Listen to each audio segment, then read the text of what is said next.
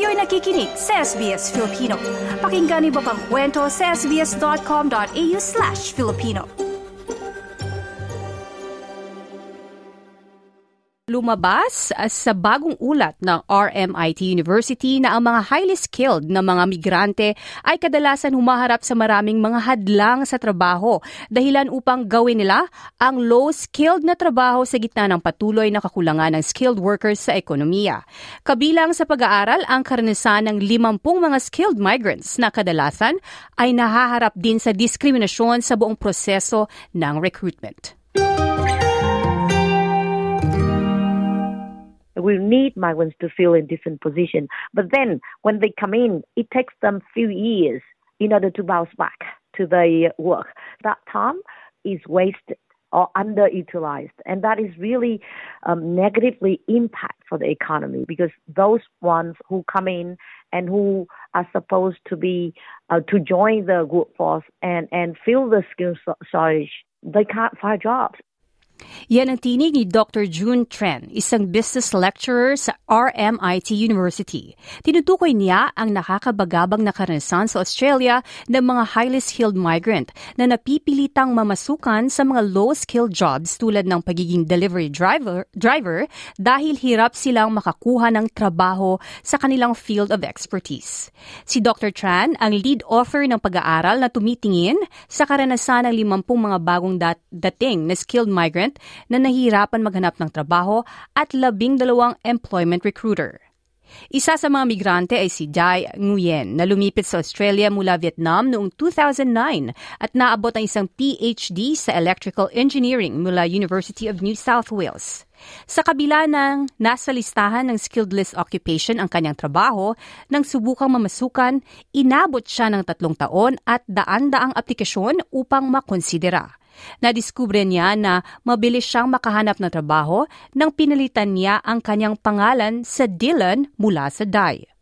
For first three years, when I submit with my, you know, Vietnamese name, um, I don't have any focal back or, or anything. But after that, I I may I, I decided to you know change my name to have some English name, um, Dylan Nguyen, so that easier. And then after that, I think I got the first job after about like the third or the fourth one. Can't remember exactly.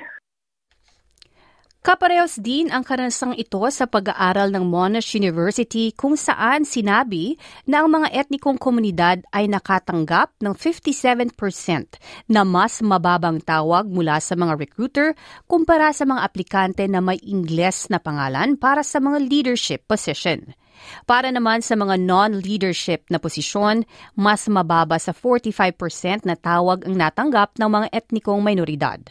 Matapos na bigyan ng pagkakataon, mabilis na nakaakyat sa career ladder si Mr. Nguyen at ngayon ay nagsilbing connections manager ng isa sa mga pinakamalaking renewable energy producers sa bansa na Iberdrola, Australia. Aniya, dahil nakahanap siya ng trabaho sa nasabing field, natulungan din niya ang iba pang migrante sa kanyang universidad sa pamamagitan ng pagbibigay ng impormasyon at payo. After that, well, what what I did is I create the group and try to support my friend who also struggling into getting the first job. And now I got the the group of about like ten people, and now they all you know senior manager somewhere uh, in the industry. Um, so I mean like the most difficulty is getting the right information, the right advice. Si Trent Wiltshire ay ang Deputy Program Director ng Migration and Labor Markets para sa The Grattan Institute. Aniya sa pananaliksik nila, nalaman na ang mga international students gaya ni Mr. Nguyen ay hindi nabibigyan ng pagkakataon matapos makagraduate dahil di naiintindihan ng mga taga-empleyo ang sistema ng imigrasyon.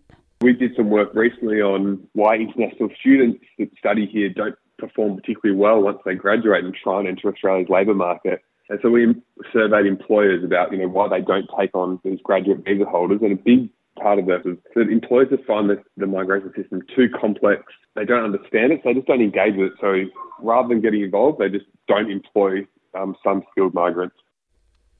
Ani Mr. Wiltshire na ang skilled migration system ng Australia ay napakahalaga upang suportahan ang isang mabuting ekonomiya, lalo na kamakailan sa pagbagsak ng productivity ng bansa. Skilled migration is a crucial part of Australia's economy. So skilled migrants come here when they're typically quite young. They provide a, a very large fiscal dividend, make major contributions to the Australian economy. Uh, they also provide productivity benefit as well, which is um, critical at the moment with Australia facing pretty weak productivity growth. So definitely large benefits from the skilled migration program that Australia runs. You know, we have a pretty good skilled migration program, but there are certainly some things that can be fixed. Samantala, tumutulong ang Western Sydney Migrant Resource Center sa mga bagong dating na migrante at refugee na manirangan sa Australia at makapasok sa mahirap na migration at recruitment process. Ayon sa CEO ng center na si Nathan Burbridge, isa sa pinakamalaking hadlang ay ang kakulangan sa lokal na karanasan sa trabaho. One of the biggest challenges from our experience for migrants and newly arrived refugees is their ability to gain local work experience. And this you know, critically affects their competitiveness in the jobs market. One of the things that we've looked at very closely is the extent of underemployment that's occurring for these newly arrived people. Uh, for example, uh, the Committee for Economic Development in 21 looked at this and could identify that around 23% of skilled migrants, for example, are employed below their skill level. And I think that comes down to the business community and their attitude towards giving these people a go. Samantala, sinabi ni Dr. June Tran mula RMIT na ang diskresyon ng mga kumpanya ay may mahalagang papel. Ngunit naniniwala siyang kailangan magbigay ng pamalaan ng mga pinansyal na insentibo sa mga organisasyon upang maalok ang mga migrante ng mga lokal na karanasan. Migrants pathways to gaining uh, such local work experience should be developed. We need to have schemes uh, like financial support for employers um, who can provide uh, apprenticeships for migrants and other minority worker uh, groups. It needs mutual uh, effort from everyone involved, governments, organizations, and skilled migrants themselves. You know, everyone is different, and everyone needs to know the role in the process. Organization is one thing, but government also need to have incentives for them to do so. Yan ang ulat na ni Sam Dover na isinalin sa wikang Filipino.